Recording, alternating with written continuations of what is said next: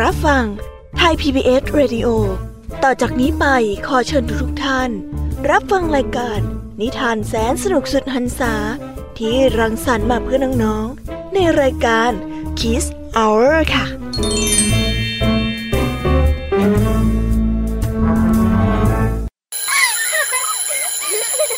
โรงเรียนเลิกแล้วกลับบ้านพร้อมกับรายการ Kids Hours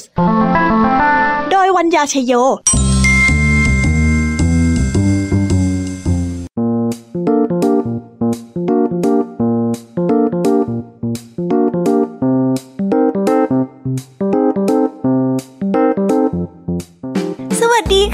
พี่ยามีกับ พ่องเพื่อนมารายงานตัวในรายการคิสอเวอร์แล้วค่ะ ขออนุญาตทักทายคุณพ่อคุณแม่ด้วยนะคะ วันนี้กลับมาพบกันอีกเช่นเคยกับรายการที่พาน้องๆไปตะลุยโลกนิทาน ให้ได้ใช้จินตนาการไปพร้อมๆ กับการฟังนิทาน ที่มีทั้งความสนุก ความเพลิดเพลิน และข้อคิดสอนใจมากมาย ให้น้องๆได้รับฟัง และได้นำไปใช้กับชีวิตประจำวันค่ะ และวันนี้มีใครอยากจะรู้กันไหมเอ่ยว่าพี่ยามีและเพื่อนื่อนๆเนี่ยจะนำนิทานเรื่องอะไรมาฝากกันบ้างเฮ้ยใจเย็นๆค่ะใจเย็นๆ ไม่ต้องรีบร้อนนะคะ เดี๋ยวพี่แยมี่จะแนะนำนิทานในวันนี้แบบคร่าวๆให้กับน้องๆได้ฟังกัน เพื่อเรียกน้ำย่อยกันก่อนเลยนะคะเริ่มต้นด้วยนิทานครูไหวใจดี ที่วันนี้นำนิทานเรื่องสันติสุขมาเล่าให้ฟัง แต่เอ๊ชื่อนิทานเนี่ยเหมือนชื่อคนเลยนะคะ หรือเป็นคำที่แปลว่าสงบสุขกันแน่นะ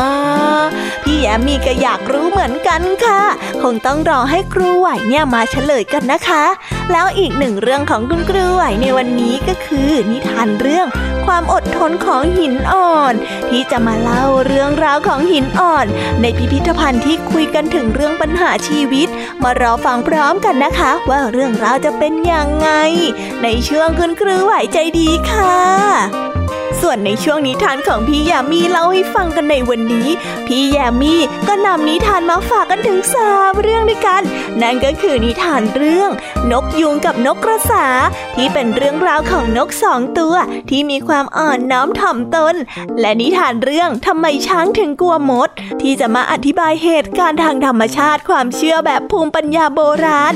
และเรื่องสุดท้ายของนิทาน คือเรื่องไก่ต้งกับสนักจิ้งจอก ที่ต้องขับเคี่ยวกันด้วยสติปัญญา แล้วคราวนี้ ใครจะชนะใครไปรอติดตามกันในเหตุการณ์ครั้งนี้กันเลยนะคะ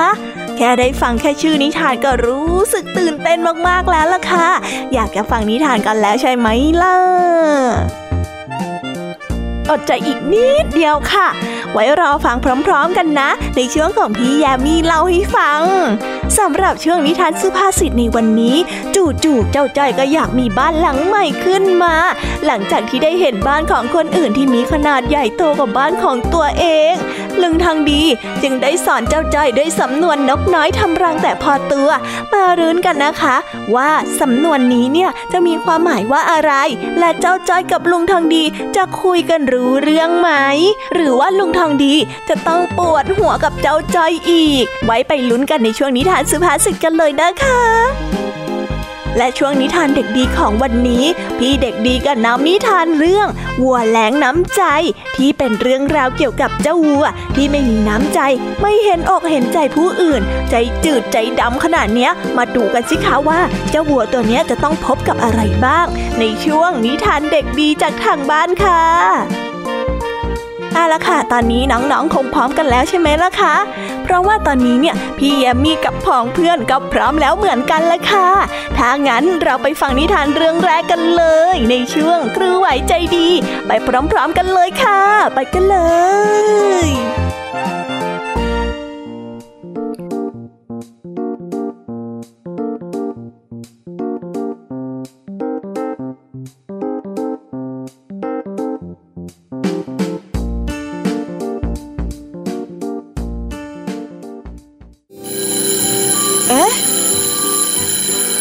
ออดดังแล้ว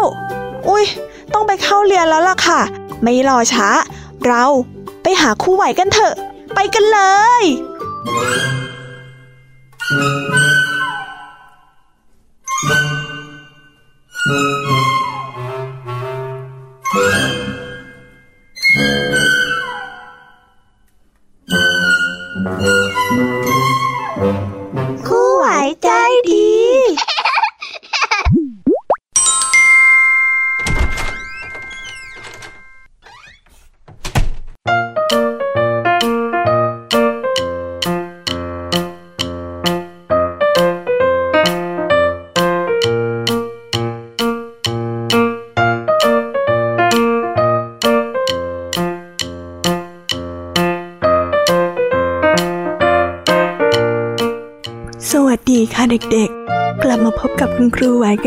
นอีกแล้วนะคะ วันนี้ครูไหวก็มีนิทานมาเล่าให้ฟังถึงสองเรื่องแน่พี่แยมมี่ก็คงเล่าให้ฟังแบบคร่าว ๆกันมาก่อนแล้วใช่ไหมล่ะ ทีนี้เนี่ย พอจะรู้แบบคร่าวๆกันแล้ว อยากจะฟังนิทานแบบเต็มๆกันมั่งไหมเอ่ยอ่า ถ้าอยากฟังกันแล้วเนี่ย เดี๋ยวครูจะพาไปพบกับนิทานเรื่องแรกของคุณครูกันเลยนะคะ นิทานเรื่องแรกของคุณครูไหวคือนิทานเรื่อง สันติสุข ส่วนเรื่องราวจะเป็นยังไงนั้น ไปติดตามพร้อมๆกันเลยค่ะ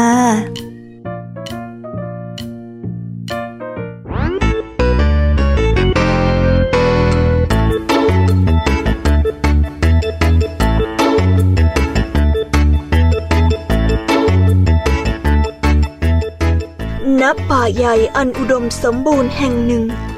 มีสัตว์น้อยใหญ่อาศัยอยู่มากมาย กลางป่าอันร่มรื่น มีต้นไทรขนาดใหญ่ต้นหนึ่ง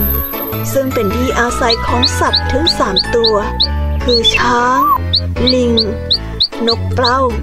สัตว์ทั้งสามนี้มิเคยได้อยู่อย่างมีความสุขเลย เพราะต่างกระทำตามอำเภอใจของตนเอง ไรซึ่งความเคารพยำเกรงต่อกัน คราใดที่ช้างรู้สึกคันขึ้นมา มันก็ใช้สีข้างของมัน ถูกับต้นไทรแรงๆ จนสั่นสะเทือนไปทั้งลำต้น โดยไม่สนใจว่า ลิงและนกเป้าจะรู้สึกอย่างไร ส่วนลิงนั้นก็ซุกซนโดยไม่เกรงใจใครคอยแกล้ง หักรังมดแดงมาเคาะใส่หัวเจ้าช้างบ้าง บางครั้งก็ขึ้นไปรื้อรังนกเป้าทิ้ง ส่วนนกเป้านั้น แม้ตัวจะเล็ก แต่ก็ถือว่าดี ว่าตนบินได้ ก็จะบินไปถ่ายลงที่หัวของช้างและลิงอยู่เสมอ ในบางครั้งบางครา ก็แผดเสียงร้องดังลั่น สัตว์ทั้งหลาย จึงหาความสุขไม่ได้ และต่างก็โกรธแค้นเคืองกันอยู่บ่อยๆ วันหนึ่งลิงได้นึกสนุก หักกิ่งต้นไทร หล่นลงมาตีหัวช้าง เจ้าลิงเริ่มหักกิ่งไม้ลงทีละอันละอัน กิ่งไม้พวกนั้น ก็หล่นลงมาโดนหัวช้างทีละอันทีละอัน เจ้าช้างก็เริ่มเจ็บจากที่กิ่งไม้หล่นใส่ เมื่อเจ้าช้างโดนแกล้งมากขึ้นเรื่อยๆ ช้างจึงเกิดการโมโหขึ้น จึงมองขึ้นไปบนท้องฟ้า และเห็นเจ้าลิงกำลังขบ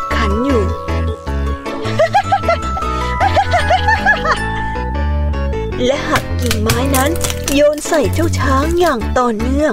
ไม่มีท่าทีว่าจะหยุดเจ้าช้างเลยตะโกนขึ้นไปว่า เจ้าลิงหยุดเดี๋ยวนี้นะ ถ้าเจ้ายังไม่หยุดข้าจะเขย่าต้นไทรให้เจ้าร่วงลงมาเจ้าลิงได้ยินดังนั้น แต่ก็ยังไม่หยุดหักกิ่งไม้ ที่จะโยนใส่เจ้าช้าง แล้วก็พูดกลับไปยังท่าทีที่ไม่กลัวเจ้าช้างเลยแม้แต่น้อย แน่จริงอะเจ้าก็เขย่าต้นไทรนี่สิเขย่าเลย ตอนนี้ข้าขอโยนกิ่งไม้ใส่เจ้าให้สมใจข้าเสียก่อนนะโทษฐานที่เจ้าอะแล้วคันหลังแล้วก็ถูต้นไทรจนสั่นสะเทือนไปทั้งลำต้นยังไงล่ะ เจ้าลิงไม่ได้พูดให้เกิดความปองดองขึ้นเลย ยิ่งทำให้เจ้าช้างนั้น เกิดความโมโห เจ้าช้างไม่รีรอ เลยเริ่มเขย่าต้นไทรต้นนั้น เพื่อที่จะทำให้เจ้าลิงตกลงมาจากต้นไทร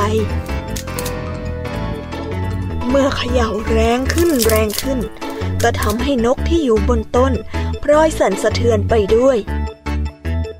ทำให้เจ้านกเริ่มรู้สึกรำคาญ ที่เจ้าช้างกับเจ้าลิงทำทีท่ากวนโอยกัน เจ้านกเลยร้องตะโกนขึ้นมาว่า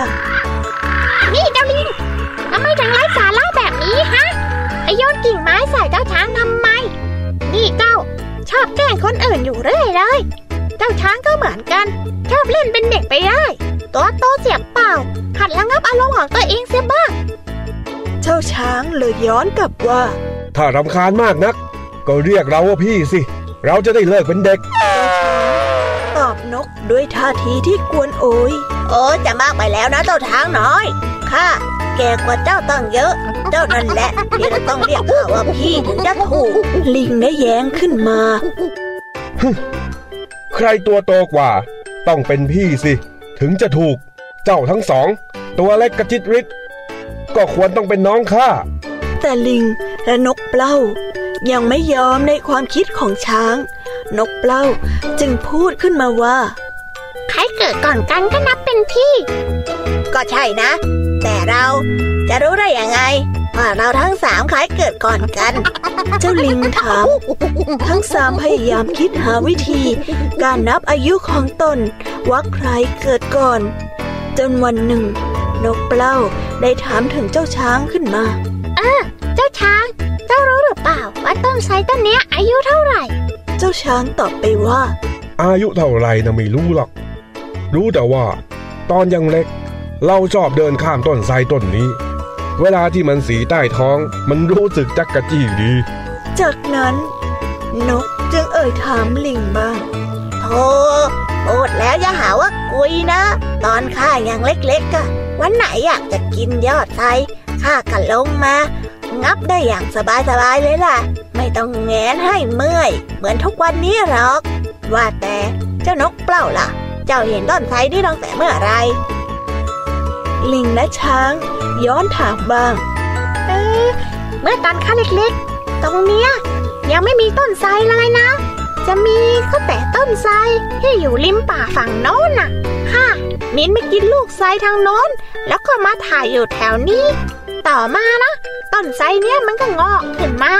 แสดงว่าข้านี่แหละแก่ที่สุดในบรรดาพวกเจ้าทั้งสามคน ทั้งสามจึงสรุปว่า นกเป้า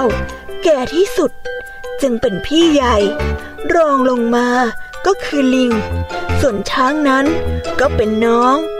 ทั้งสามก็ให้ความเคารพต่อกันตามลำดับอายุ เลิกกันแกล้งและรังแกกัน แต่นั้นมา สัตว์ทั้งสามก็อยู่รวมกันอย่างมีความสุข นิทานเรื่องนี้ สอนให้รู้ว่า การให้เกียรติผู้อื่น และการอ่อนน้อมถ่อมตน จะนำมาซึ่งความสุขและความผาสุก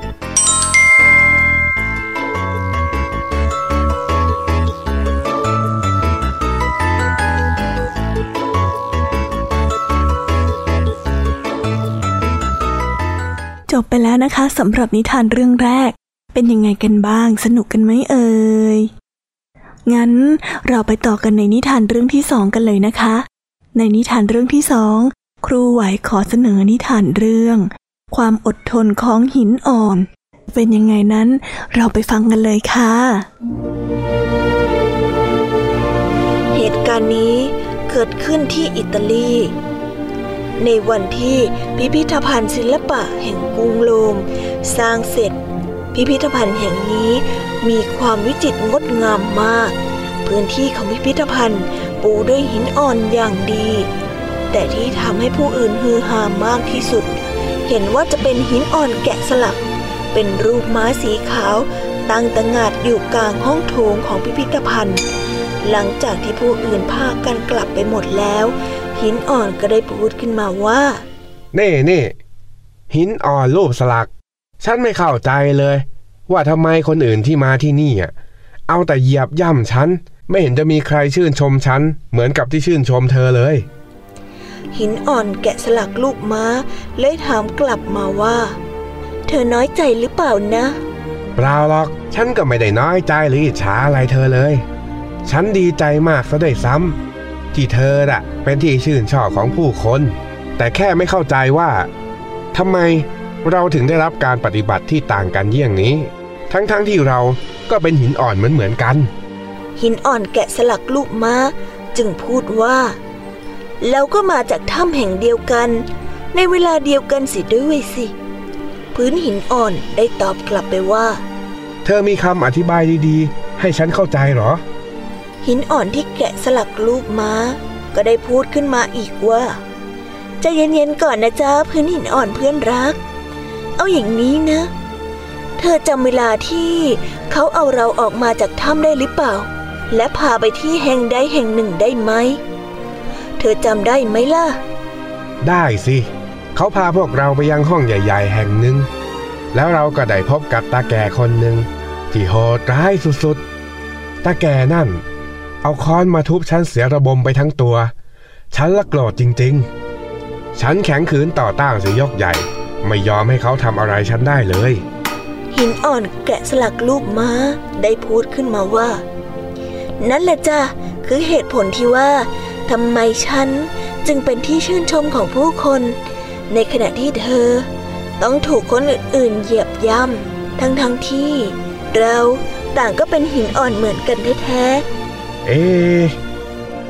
ยิ่งเธอพูดฉันยิ่งงงนะๆหินอ่อนแกะสลักรูปม้าได้กล่าวต่อว่า อย่างนี้นะจ๊ะ เพราะเธอเนี่ยต่อต้านเขาเป็นการใหญ่ เขาจะทุบตีดัดแปลงให้สวยงามอย่างไร เธอก็ไม่ยอมเสียทีเดียว เขาจึงเลือกที่จะตัดสินใจจะทำอะไรกับเธอมากไปกว่านี้ก็ไม่ได้ เลยเอาเธอมาเป็นรองพื้น แต่สำหรับฉันแล้ว ฉันเข้าใจนะว่า เขากำลังทำให้หินอ่อน อย่างฉันเนี่ยมีคุณค่า และแสดงความสวยงามของตัวตนออกมาให้มากที่สุด ฉันจึงยินดี ที่จะให้เขาใช้อุปกรณ์ต่างๆ นานากับฉัน ทั้งค้อนทุบฉัน ทั้งเหล็กแซะฉัน และอะไรต่อมิอะไร ที่เขาคิดว่า จะต้องทำให้ฉัน กลายเป็นหินอ่อนที่มีคุณค่ามากกว่าเดิม หินอ่อนได้เอ่ยถามว่า แล้วเธอไม่เจ็บบ้างเหรอ เจ็บสิ เจ็บจะแย่ แต่ฉันอดทนอดกลั้นไง ฉันอดทน จนได้กลายเป็นรูปร่างที่สวยงามแบบนี้ และก็คุ้มค่านะ เพราะความอดทนของฉัน มันทำให้ฉันกลายเป็นหินอ่อนที่มีความสวยงาม และมีคุณค่าให้ผู้คนชื่นชมมากที่สุดยังไงล่ะ พื้นหินอ่อนเข้าใจแล้ว หากในวันนั้น มันอดทนให้มากพอ มันไม่ย่อท้อต่อความเจ็บปวด วันนี้มันก็อาจจะกลายเป็น หินอ่อนแกะสลักที่สวยงามชิ้นหนึ่ง เคียงคู่กับเพื่อนของมันอยู่ในพิพิธภัณฑ์แห่งนี้ก็เป็นได้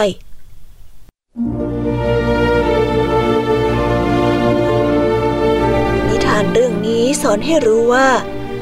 การที่เราจะอยู่จุดที่คนอื่นชื่นชมได้นั้น ต้องผ่านการขัดเกลา ต่ออุปสรรคและความเจ็บปวดมากมายนานา ความอดทนจึงเป็นหนึ่งในคุณสมบัติของผู้ที่ถูกยกย่องนั่นเอง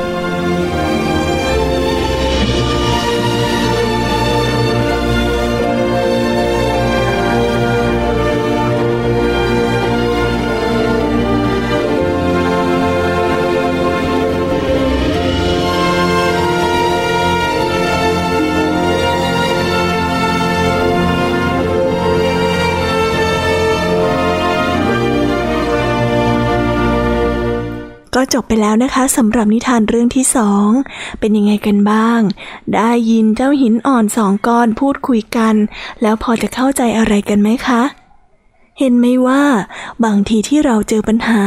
บางทีที่เราเจ็บปวด ก็เหมือนกับการที่หินอ่อน ค่อยๆ โดนเลื่อย โดนขัด ถึงแม้ว่าจะเจ็บปวดบ้าง แต่ผลสุดท้ายคือความงดงามที่ได้จากการอดทนนั่นเอง แล้ววันนี้ก็หมดเวลาของคุณครูไหวซะแล้ว ครูไหว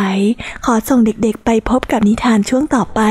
กับช่วงพี่แยมมีเล่าให้ฟังกันเลยนะคะสำหรับวันนี้ครูไหวก็ต้องขอ สวัสดีค่ะ บ๊ายบาย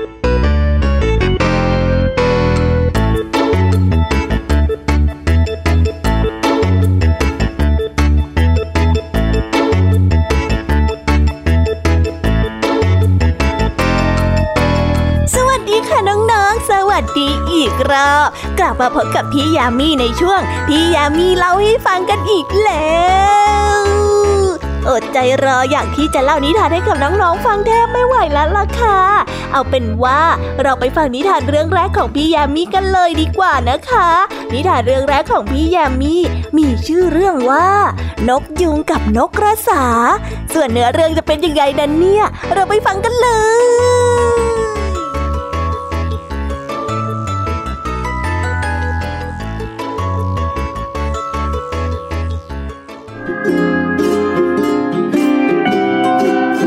กันละครั้งหนึ่งนานมาแล้ว มีนกยูงตัวหนึ่ง ซึ่งหลงไหลในความงามของตัวเองอยู่เสมอ และชอบอวดว่า ตอนนั้นเป็นนกยูงที่งดงามกว่านกชนิดอื่นๆ และไม่มีนกตัวไหน จะงามเท่าตัวเองอีกแล้ว อยู่มาวันหนึ่ง เจ้านกยูงได้พบกับนกกระสา มันจึงได้อวดกลางปีก และแผ่หางของตัวเอง เพื่อให้ขยายออก เพื่อที่จะอวดให้นกกระสาดูว่าตนสง่างามกว่านกกระสาเพียงใด และมีสีสันสวยงามกว่าเพียงใด นกกระสาเมื่อเห็นเช่นนั้น ก็กล่าวชมว่า ท่านเนี่ยมีหางที่สวยดูดีเหลือเกินนะ ไม่มีใครจะสง่างามเท่าท่านอีกแล้ว เมื่อนกยุงได้ยินเช่นนั้น ก็แผ่หางออกไปไม่ยอมหยุด เดินอวดความงาม ไปมาไปมาอย่างภาคภูมิใจ อืม จริงหรือ ข้าก็ว่าเช่นนั้นแหละ สวยเหมือนกันใช่ไหมล่ะ เจ้านี่เนี่ยสายตาหลักแหลม นกกระสากล่าว แต่ข้าว่า ท่านต้องเข้าใจถึงคุณค่าที่แท้จริงนะ ไม่ใช่มีแต่ความสวยงามเพียงเท่านั้น ต้องทำให้เกิดประโยชน์ด้วย และก็ช่วยเหลือตัวเองได้ ถ้าอย่างนั้นเนี่ยเขาถึงจะเรียกว่า ความสวยงามที่ก่อให้เกิดประโยชน์นะ ไม่เช่นนั้นเนี่ยก็จะไร้ค่า ไร้ประโยชน์ไปแบบนั้นเอง ท่านทำอย่างที่ข้าว่าได้หรือไม่ล่ะ บินขึ้นไปสู่ท้องฟ้า และบินไปทุกทุกที่ ที่ตัวเองต้องการอยากจะไป ถ้าท่านทำได้เนี่ยข้าถือว่าท่านเป็นนกที่สง่างามมากที่สุดในป่าแห่งนี้เลยละ่ะ เมื่อนกยูงฟังนกกระสาพูด จึงตอบกลับไปว่าหนีมันแน่อยู่แล้ว ฉันน่ะ จะทำให้ดูเองว่าความสวยของฉันเนี่ย มันสามารถมีประโยชน์ได้จริง ๆ นะ ไม่เชื่อ คอยดูสิพอคำพูดของนกยุงจบ มันก็เริ่มลองทำบ้าง มันได้กางปีกสุดออกไป แล้วก็เริ่มกระพือปีก เพื่อบินขึ้นไปบนฟ้า แต่ว่าก็ทำไม่ได้ เพราะว่าปีกและหางของนกยุง มันใหญ่และหนักมากจนเกินไป จะบินขึ้นท้องฟ้า เหมือนกับนกกระสา ก็ทำไม่ได้ เมื่อนกกระสาเห็นนกยุงพยายามทำเท่าไหร่ ก็ทำไม่ได้ นกกระสาจึงหัวแล้วเยาะเจ้านกยูง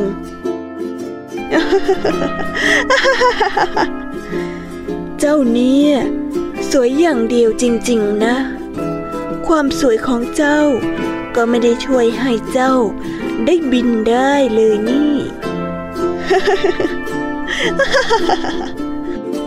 นกกระสา ก็บินจากไป ปล่อยให้เจ้านกยูงนึกเปรียบเทียบตัวเองว่า ที่ตอนกล่าวตั้งแต่แรกนั้น ควรที่จะภาคภูมิใจดีหรือไม่ เมื่อนกยูงพยายามเท่าใด ก็ไม่ได้สักครั้ง จนทำให้กำลังที่จะทำหมดไป นกยุงได้แต่นอนมองท้องฟ้า แล้วก็นึกเสียใจที่ตัวเองอวดเก่งไว้กับใครๆ มาโดยตลอด นิทานเรื่องนี้สอนให้รู้ว่า อย่าหลงตัวเอง ว่าตัวเองเก่งและเหนือกว่าคนทั้งปวง คนที่ฉลาดย่อมรู้ถึงคุณค่า ของสิ่งที่ทำให้ก่อเกิดประโยชน์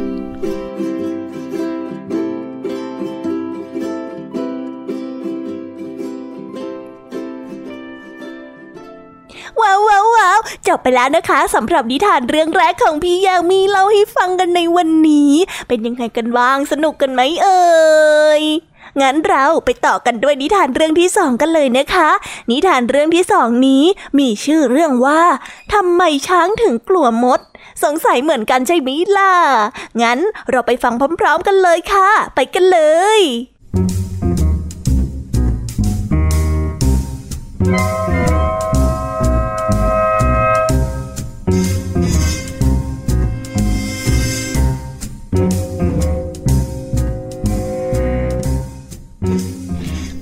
นึ่ง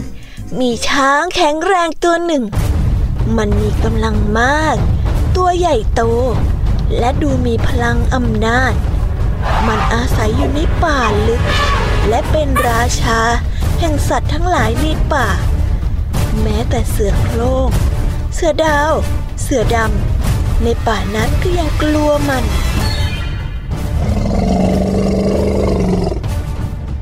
การที่ช้างตัวนี้ ได้รับยกย่อง ให้เป็นราชาแห่งป่านั้นทำให้มันภูมิใจในตัวเองมากเกินไป มันไม่เคยฟังคำแนะนำของใครเลย เพราะมันคิดว่าตัวเองเป็นสัตว์ที่ฉลาดมากที่สุด แข็งแกร่งมากที่สุด ในจักรวาลเวลาที่เกิดกรณีพิพาทขึ้นในป่า สัตว์อื่นๆ มักจะมาหามันเพื่อขอคำแนะนำ แต่ช้างตัวนี้ มักจะตัดสินใจไปโดยไม่คำนึงถึงจิตใจของผู้อื่น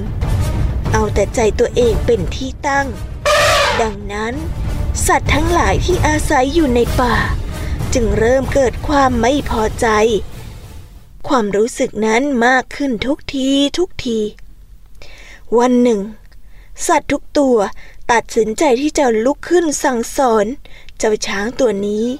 ทั้งเสือโครง่ง เสือดาว หมาจิ้งจอก และหมาป่า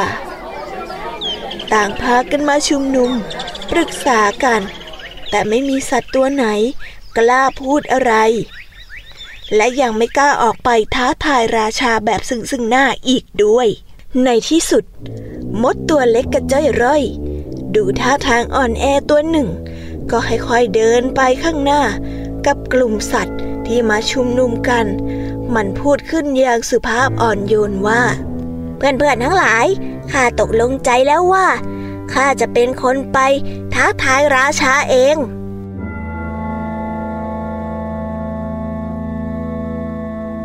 เสือโคลงระเบิดหัวเราะออกมาอย่างลั่น แน่ละ่ะ มันหัวเราะเยาะมดนั่นเอง เสือโคลงพลางหัวเราะ พร้อมกับพูด เจ้านะหรือ เจ้ามดตัวกระเปียก ถูกบี้ทีเดียว เจ้าก็แบนติดดินแล้วล่ะ จะหารไปต่อกรกับราชาเยี่ยงนั้นเลยหรือ ฮะ เสือดาวกล่าวขึ้นอีกตัว เพราะความสงสัยในตัวเจ้ามด ข้าก็คิดเหมือนเจ้าเสือโคร่งเหมือนกัน เจ้ามดตัวเล็กนิดเดียว จะไปต่อกรกับใครได้ทำไมเจ้ากล้าหาญชาญชัยอย่างนั้นล่ะเจ้ามดน้อย เจ้าไม่กลัวช้างหรือยังไง หมาจิ้งจอก ซึ่งนั่งสับประงกอยู่ข้างๆ ก็ลืมตาขึ้นมาแล้วพูดว่า เอาอย่างนี้ดีกว่าไหม ถ้าหากว่าเจ้ามดจะไปท้าทายกับราชาช้างจริงๆ ก็ขอให้พวกเราช่วยออกความเห็นว่า พวกเราควรยอมให้เขาไปหรือไม่ สัตว์ทุกตัวเห็นด้วยดังนั้น ส่วนใหญ่ก็ยอมให้มด ทำตามที่มันต้องการ ข่าวการประชุมแพร่กระจายออกไปทั่วป่า และข่าวนั้น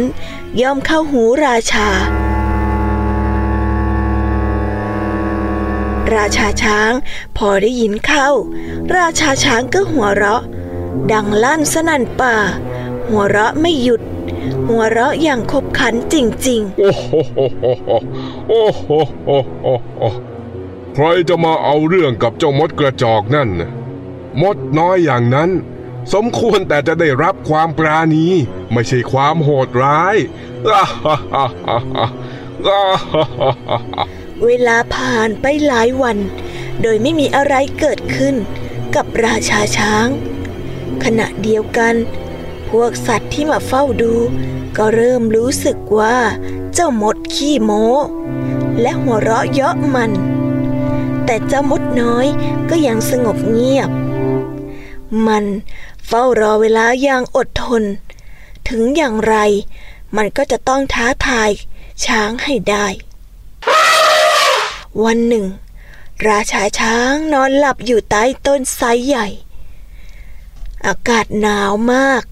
จนช้างกลนเสียงดังสนั่นหวั่นไหวสัตว์ ต่างรู้สึกว่า ราชาของมัน หลับไปได้อย่างรวดเร็วกว่าปกติ ดังนั้นเจ้ามด จึงฉวยโอกาสปฏิบัติการ ตามที่มันตั้งใจไว้ได้ทันที คลานเข้าไป เข้าไปช้าๆ เงียบๆ ค่อยๆ เข้าไปเข้าไป แล้วได้คลานเข้าไปในงวงของช้างซึ่งกำลังหลับสนิท จากนั้นก็ค่อยๆขึ้นไปในโพรงปาก และแล้วเจ้ามดน้อยก็ขึ้นไปอยู่ส่วนที่สูงที่สุดของโพรงปาก ถึงเพดานปากของเจ้าช้าง จากนั้น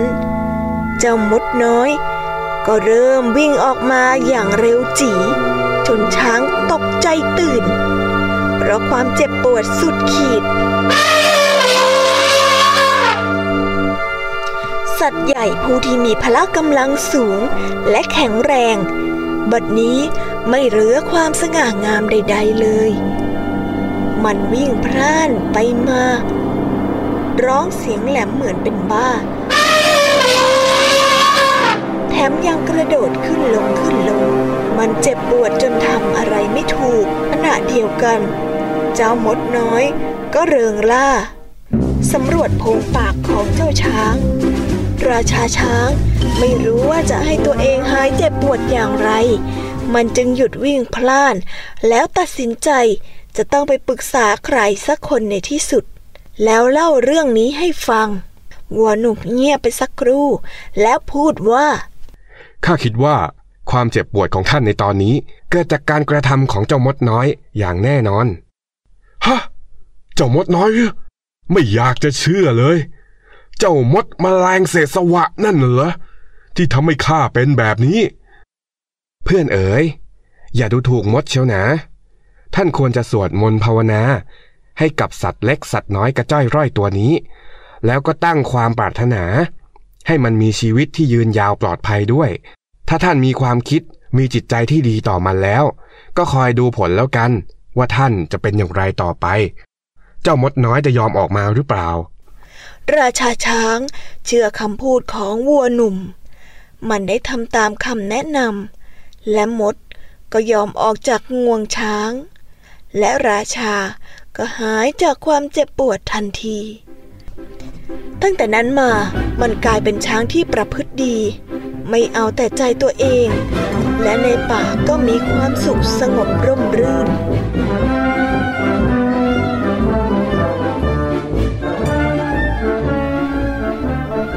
นิทานเรื่องนี้สอนให้รู้ว่า อย่ามองคนแค่ภายนอก อย่าดูถูกผู้อื่น ความแข็งแกร่งที่แท้จริง ไม่ได้วัดกันแค่เพียงรูปรักภายนอก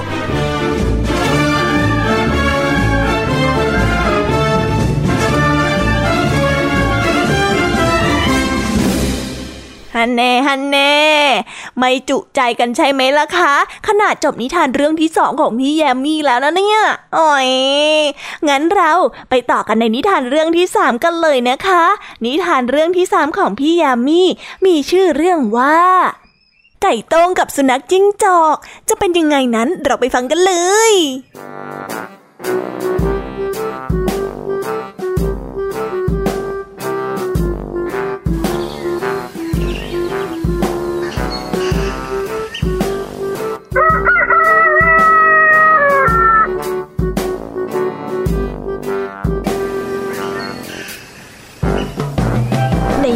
นที่ยังอุดมสมบูรณ์แห่งหนึ่ง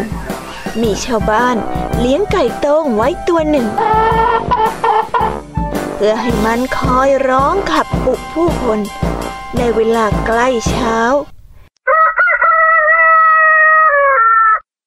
ไก่ต้งจึงถูกจัดให้อาศัยอยู่แต่ท้ายหมู่บ้าน ไม่ไกลกันนัก มีสุนัขจิ้งจอกตัวหนึ่ง คอยที่จะจับไก่ต้งตัวนี้กิน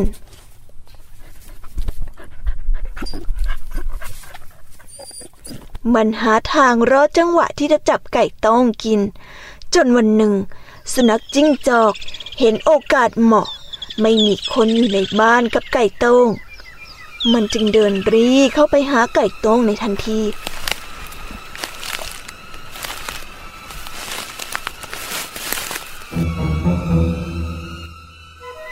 เมื่อไปถึง มันจึงเอ่ยทักว่า เจ้าไก่ต้องผู้งามสง่า เจ้ารู้ไหมว่าข้ากับพ่อของเจ้าเนี่ยเป็นเพื่อนกัน ข้าจำได้ว่า เสียงขันของพ่อเจ้า ช่างไพเราะนัก เจ้าเองก็คงขันได้ไพเราะเช่นนั้น เจ้าจะกรุณา ขันให้ข้าได้ยินอีกสักเสียงหรือไม่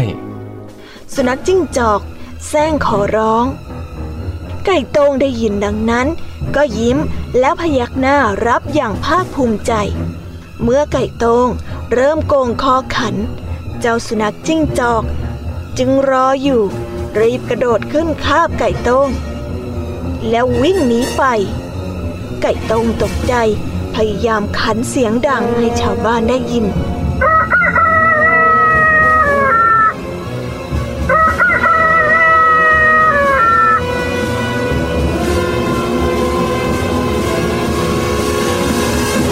มื่อชาวบ้านได้ยินเสียงของไก่ตงโอ้ดูนั่นดูนั่นหมาป่าหมาป่ามันกำลังคาบไก่ของเราวิ่งไปแล้ว โอ้ยมาเร็วเร็วเร็วสิชาวบ้านตะโกนบอกกัน แล้วต่างก็พากันคว้าท่อนไม้ออกวิ่งไล่ล่าตามหมาป่า เมื่อไก่ตงเห็นชาวบ้านวิ่งตาม มันจึงหันมาบอกเจ้าสุนัขเจ้าได้ยินที่พวกเขาพูดกันไหม ว่าจะไม่ยอมให้เจ้าเอาข้าไปทำไม เจ้าไม่ร้องบอกพวกเขาไปว่าข้าเป็นไก่ของเจ้า พวกเขาก็จะได้เลิกตามไงล่ะ เจ้าไก่โตงใช้อุบายหลอกโดยไม่คิดไตรตรอง เจ้าสุนัขรีเปิดปากเพื่อตะโกนทันที จังหวะนั้นเอง เจ้าไก่โต้งรีบบินหนีไปเกาะที่กิ่งไม้ แล้วหันมาพูดเยาะเย้ยว่า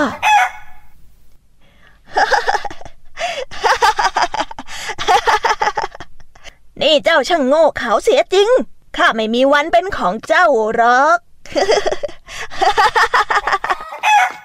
พอดีกับที่ชาวบ้านวิ่งมาถึง ต่างช่วยกันทุบตีเจ้าหมาจิ้งจอกเป็นการใหญ่ ก่อนที่จะอุ้มไก่ต้งกลับไป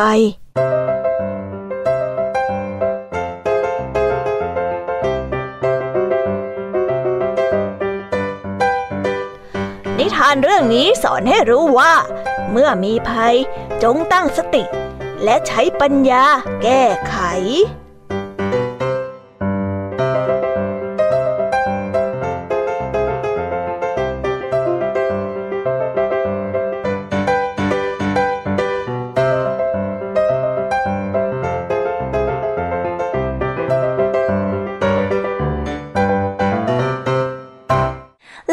กันไปแล้วนะคะสำหรับนิทานทั้งสามเรื่องของพี่ยามีในวันนี้ เป็นยังไงกันบ้าง ฟังกันจุใจเลยละสิ แต่ว่าตอนนี้เนี่ยพี่ยามีกับเพื่อนๆของพี่ยามก็ต้องขอไปพักแล้วนะคะ เล่านิทานทั้งสามเรื่องเนี่ย ใช้พลังงานสุดเหวี่ยงไปเลยละค่ะ งั้นพี่ยามีขอส่งต่อน้องๆ ให้ไปพบกับเจ้าจ้อยและลุงทองดีในช่วงนิทานสุภาษิตกันเลยนะคะ งั้นไปหาลุงทองดีกันเลยค่ะ ไปกันเลย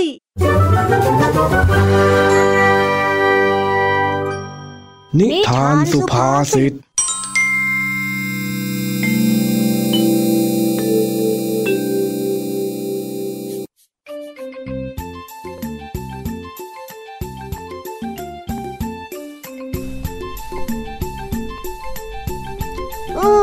ลุงทองดีอยู่บ้านไหมจ๊ะลุงทองดี ลุงทองดี ลุงทองดีจ้าอยู่บ้านไหมจ๊ะอยู่อยู่เองมีอะไรหรือเข้ามากินน้ำกินท่าในบ้านก่อนมาเร็วขอบคุณจ้ะขอบคุณจ้าลุงทองดีอะกินน้ำเสร็จแล้ว ไหนว่ามาสิ ว่ามีอะไร เออคือ คือจ้อย เออคือจ้อยจะมาอะไรล่ะ รีบบอกสักที อ่ำเอิงอยู่นั่นแหละ คือจ้อยจะมาขอยืมเงินของลุงทางดีหน่อยอะจ้ะ เอ็งจะยืมเงินข้าจะเอาไปทำอะไรหรือ คือคืองี้จ้ะ คืองี้นะจ๊ะ คือไอ้สิงอะมันไปซื้อเสื้อมาใหม่นำเข้าจากเมืองอื่นเลยนะจ๊ะลุง มันใส่แล้วเท่มากเลยย่าจอยอยากได้จอยอยากเท่เหมือนไอ้สิงบ้างจอยอยากขอแม่แม่ก็ไม่ให้เงิน เงินที่จอยเก็บก็ไม่พอ มันราคาแพงเกินไปอะจอยอะก็เลยมาขอลุงทางดีสุดน่ารักของจ้อยนี่ยังไงละจ๋าลุงทางดีขังเงินหน่อยนานนานนานนานนานลุงนะนานลุงนะนะนะนะบ้าไอ้นี่คำพูดดี พูดเก่งขึ้นทุกวัน ไอ้เสื้อนั้นมันสำคัญมากเลยหรือยังไงฮะไอ้จ้อยสำคัญมากๆเลยสิจ๊ะถ้าลุงทองดีให้เงินกับจ้อยเนี่ยนะ จ้อยก็จะเท่มากๆเลยล่ะ และลุงทองดีก็จะสุดเท่เลย เพราะว่าลุงทองดีเนี่ยให้เงินกับจ้อยไปเท่ยังไงล่ะเฮ้อระเบิดเถิดเทิงเลยล่ะลุงทองดี เอ็งนี่รู้จักพูดนะ แต่ข้าคงไม่ให้เองยืมหรอก ข้าว่า ไอ้เสื้อนั้นน่ะมันก็ไม่ได้จำเป็นเท่าไหร่นะเองน่ะควรที่จะทำตัวให้เหมือน นกน้อยที่ทำรังแต่พอตัวนะ รู้ไหมทำไมจ้อยต้องเป็นนกด้วยล่ะ จ้อยอย่าบินไม่ได้นะลุง พูดกับเองอะมีแต่ปวดหัวเสียจริงข้าอยากจะให้เองคิดดีๆ เรื่องยืมเงินข้างั้นเดี๋ยวข้าจะเล่านิทานให้เองฟังก่อนก็แล้วกัน กาลครั้งหนึ่งณหมู่บ้านแห่งหนึ่ง มีครอบครัวขายปลาครอบครัวหนึ่งเขาและครอบครัว อาศัยอยู่ในบ้านหลังเล็ก ๆ ที่อยู่กันพอดีสามคน พ่อ แม่ และลูกสาวของเขา ซึ่งข้างบ้านของเขาเป็นบ้านพ่อค้าขายเนื้อ ที่มีความร่ำรวย และบ้านหลังใหญ่กว่าสวยกว่า แม้จะมีกันอยู่เพียงสามคน เท่ากับครอบครัวของเขา แต่ชายขายปลาก็รู้สึกน้อยใจในชีวิตตน และอยากจะมีเงินทอง และบ้านหลังใหญ่ เหมือนกับบ้านของพ่อค้าขายเนื้อ วันหนึ่งพ่อค้าขายปลา ตัดพ้อกับภรรยาว่า อยากจะมีบ้านหลังใหญ่ มีเงินมากมาย อย่างกับพ่อค้าขายเนื้อบ้าง แต่ก็ไม่รู้จะทำยังไงดี ภรรยาของเขา ได้ยินอย่างนั้น ก็เห็นด้วย และพูดออกมาว่า จะลองให้ลูกสาวของเราเนี่ย ไปแต่งงานกับบ้านพ่อค้าขายเนื้อดีไหมจ๊ะ สุดท้าย ทั้งพ่อและแม่ ในบ้านขายปลา ก็ยอมที่จะให้ลูกสาว ไปแต่งงานกับบ้านของชายขายเนื้อ เวลาผ่านไป ลูกสาวและลูกชายของทั้งสองบ้านก็แต่งงานกัน โดยที่พ่อค้าขายเนื้อ เรียกเงินค่าสินสอด เป็นเงินและทองคำรวมทั้งเพชรพลอยมากมาย หลังจากที่งานแต่งของทั้งสองจบลง พ่อค้าขายปลา และภรรยา ก็เลิกขายปลา แล้วนำเงินทองทั้งหมด ไปซื้อของที่ตนอยากได้ รวมทั้งบ้านของตน ให้เป็นหลังที่ใหญ่โตขึ้น สวยงามขึ้น และดูดีกว่าพ่อค้าขายเนื้อ ทั้งสองใช้ชีวิตอย่างสุขสบายในบ้านหลังใหญ่ของตน แต่กลางดึกคืนหนึ่งมีโจรป่าบุกบ้าน โจรป่าเลือกป้นแต่บ้านหลังใหญ่ และจับผู้หญิงสาวของบ้านไป พ่อค้าขายเนื้อ และพ่อค้าขายปลา เสียทั้งเงินทอง พ่อค้าปลาต้องเสียใจที่สุด ที่ต้องสูญเสียลูกสาวของตนไป พ่อค้าปลาตรอมใจจนต้องล้มป่วย เพราะเป็นโรคร้าย ภรรยา พยายามหาหมอมารักษาแต่ก็ไม่เป็นผล เงินที่มีอยู่ ก็เริ่มล่อยหลอลงไปทุกทีทุกที จนที่บ้านต้องเป็นหนี้มากมาย เพื่อหาเงินมารักษา จนในที่สุด ภรรยาไม่สามารถหาเงินได้ ครอบครัวของคนขายปลา จึงต้องจบลงด้วยความสิ้นหวัง อยู่ในบ้านหลังใหญ่ที่ตนสร้างเอาไว้ โดยที่ไม่มีความสุข และสิ้นเงาของลูกสาว หากพ่อค้าปลา ภูมิใจ และพอใจกับบ้านของตน อาชีพของตัวเอง ครอบครัวของพ่อค้าขายปลาเนี่ย ก็คงไม่มีจุดจบเช่นนี้ เป็นไงล่ะเจ้าจ้อย เห็นไหม ว่าคนที่ใช้ชีวิตแบบไม่รู้จักพอเพียงเนี่ย มันเป็นยังไง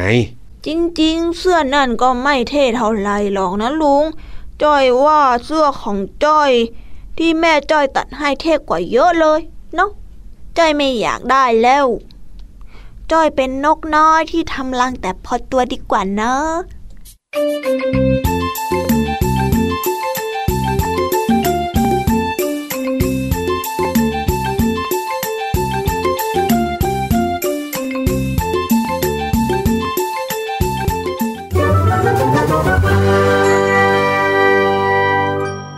นิทานสุภาษิต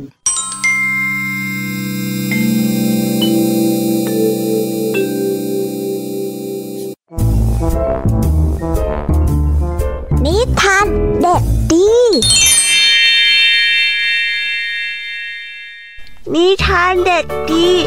เสนอนิทานเรื่องวัวแรงน้ำใจ กาละครั้งหนึ่งนานมาแล้ว มีชาวนาคนหนึ่งได้นำข้าวเปลือกจำนวนมากใส่เกวียนแล้วนำไปให้วัวสองตัว ช่วยกันลากไปขาย ยังอีกหมู่บ้านหนึ่ง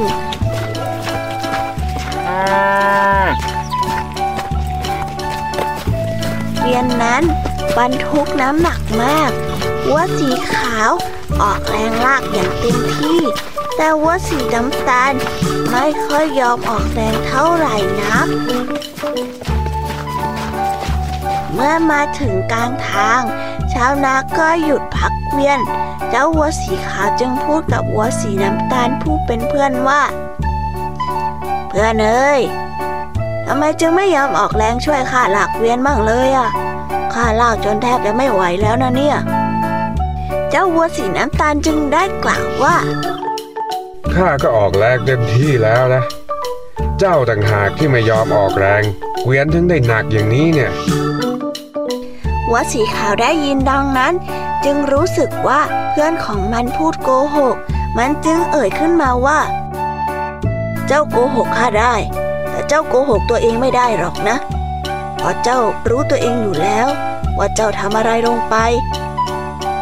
และสิ่งที่เจ้ากำลังทำมันจะนำความลำบากมาให้เจ้าในภายหลังนะ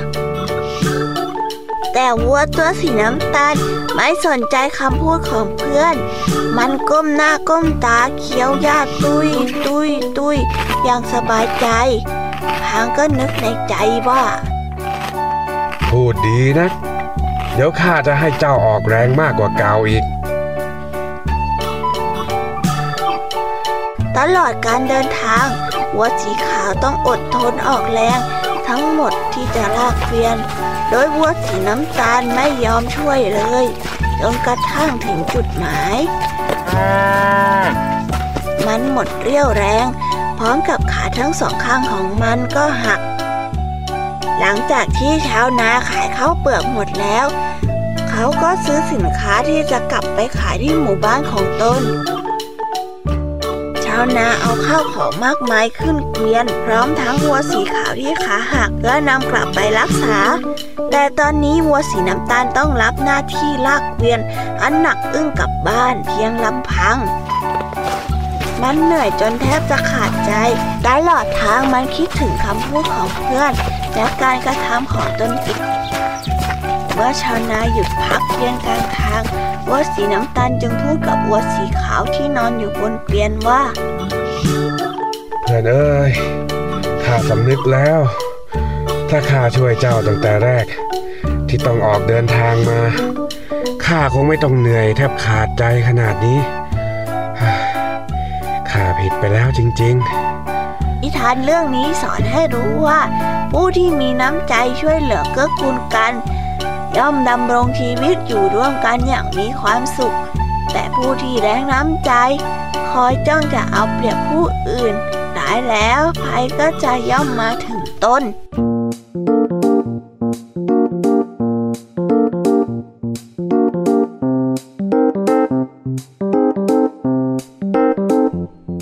แล้วก็จบ กันไปเป็นที่เรียบร้อยแล้วสำหรับนิทานแสนสนุกในวันนี้ แต่ไม่ต้องเศร้าไปนะคะ ยังไงซะเนี่ย เดี๋ยวพี่แอมมี่ก็จะพาเพื่อนๆมาป่วนน้องๆใหม่อยู่ดีค่ะ วันนี้เนี่ยมีนิทานหลายเรื่องเลย ที่มาเล่าให้กับน้องๆฟังกันอย่างจุใจ แล้วก็อีกเช่นเคยนะคะ เดี๋ยวพี่แอมมี่จะสรุปข้อคิดให้ฟังกันค่ะ ว่าวันนี้เนี่ยได้ฟังนิทานเรื่องอะไรกันไปบ้าง แล้วก็มีข้อคิดเกี่ยวกับอะไรกันบ้างบ้างเพื่อที่จะมาทบทวนความจำให้น้องๆได้ฟังกัน เริ่มกันที่เรื่องแรกของคุณครูไหวใจดี นั่นก็คือเรื่องสันติสุข ที่สอนให้เรารู้ว่า การให้เกียรติผู้อื่น และการอ่อนน้อมถ่อมตน จะนำมาซึ่งความสงบสุข และนิทานอีกเรื่องของคุณครูไหวนั่นก็คือนิทานเรื่อง ความอดทนของหินอ่อน ที่ให้แง่คิดกับเราว่า การที่เราจะอยู่จุดที่ผู้คนชื่นชมนั้น ไม่ได้เป็นเรื่องง่าย ต้องผ่านการขัดกลาวด้วยอุปสรรคและความเจ็บปวดมากมายต่างๆ นานา ดังนั้นความอดทนจึงเป็นหนึ่งในคุณสมบัติของผู้ที่ถูกยกย่องนั่นเองล่ะค่ะ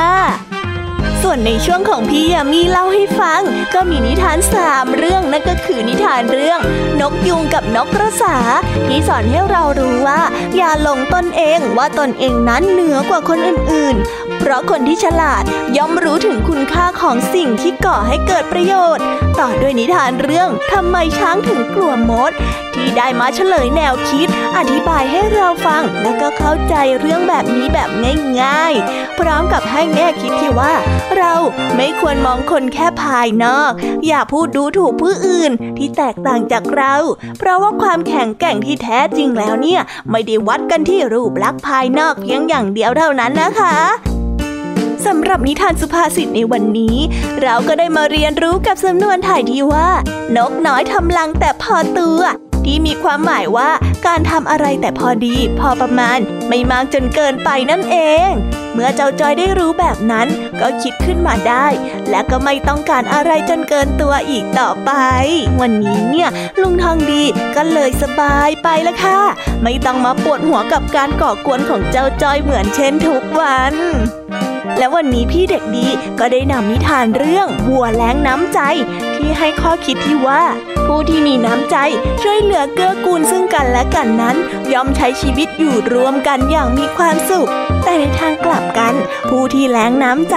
คอยจ้องจะเอาเปรียบผู้อื่นอยู่เสมอนั้น สุดท้ายแล้วก็ย่อมมีภัยมาถึงตัวเองนั่นเอง หลังจากที่พี่ยามีสรุปข้อคิดให้ฟังกันไปแล้ว น้องๆ ก็อย่าลืมนำไปปรับใช้กันในชีวิตประจำวันกันเลยนะคะไม่อย่างนั้นเนี่ยพี่ยามีและเพื่อนๆ คงจะน้อยใจกันแน่ๆเลยล่ะและสำหรับวันนี้ก็หมดเวลาสำหรับรายการคิสเอาเวอร์กันแล้วล่ะค่ะ เอาไว้เรามาพบกันใหม่ในโอกาสหน้านะคะสำหรับวันนี้คงต้องขอกล่าวคำว่าบายบายแล้วก็สวัสดีค่ะ ไว้เจอกันใหม่เด้อ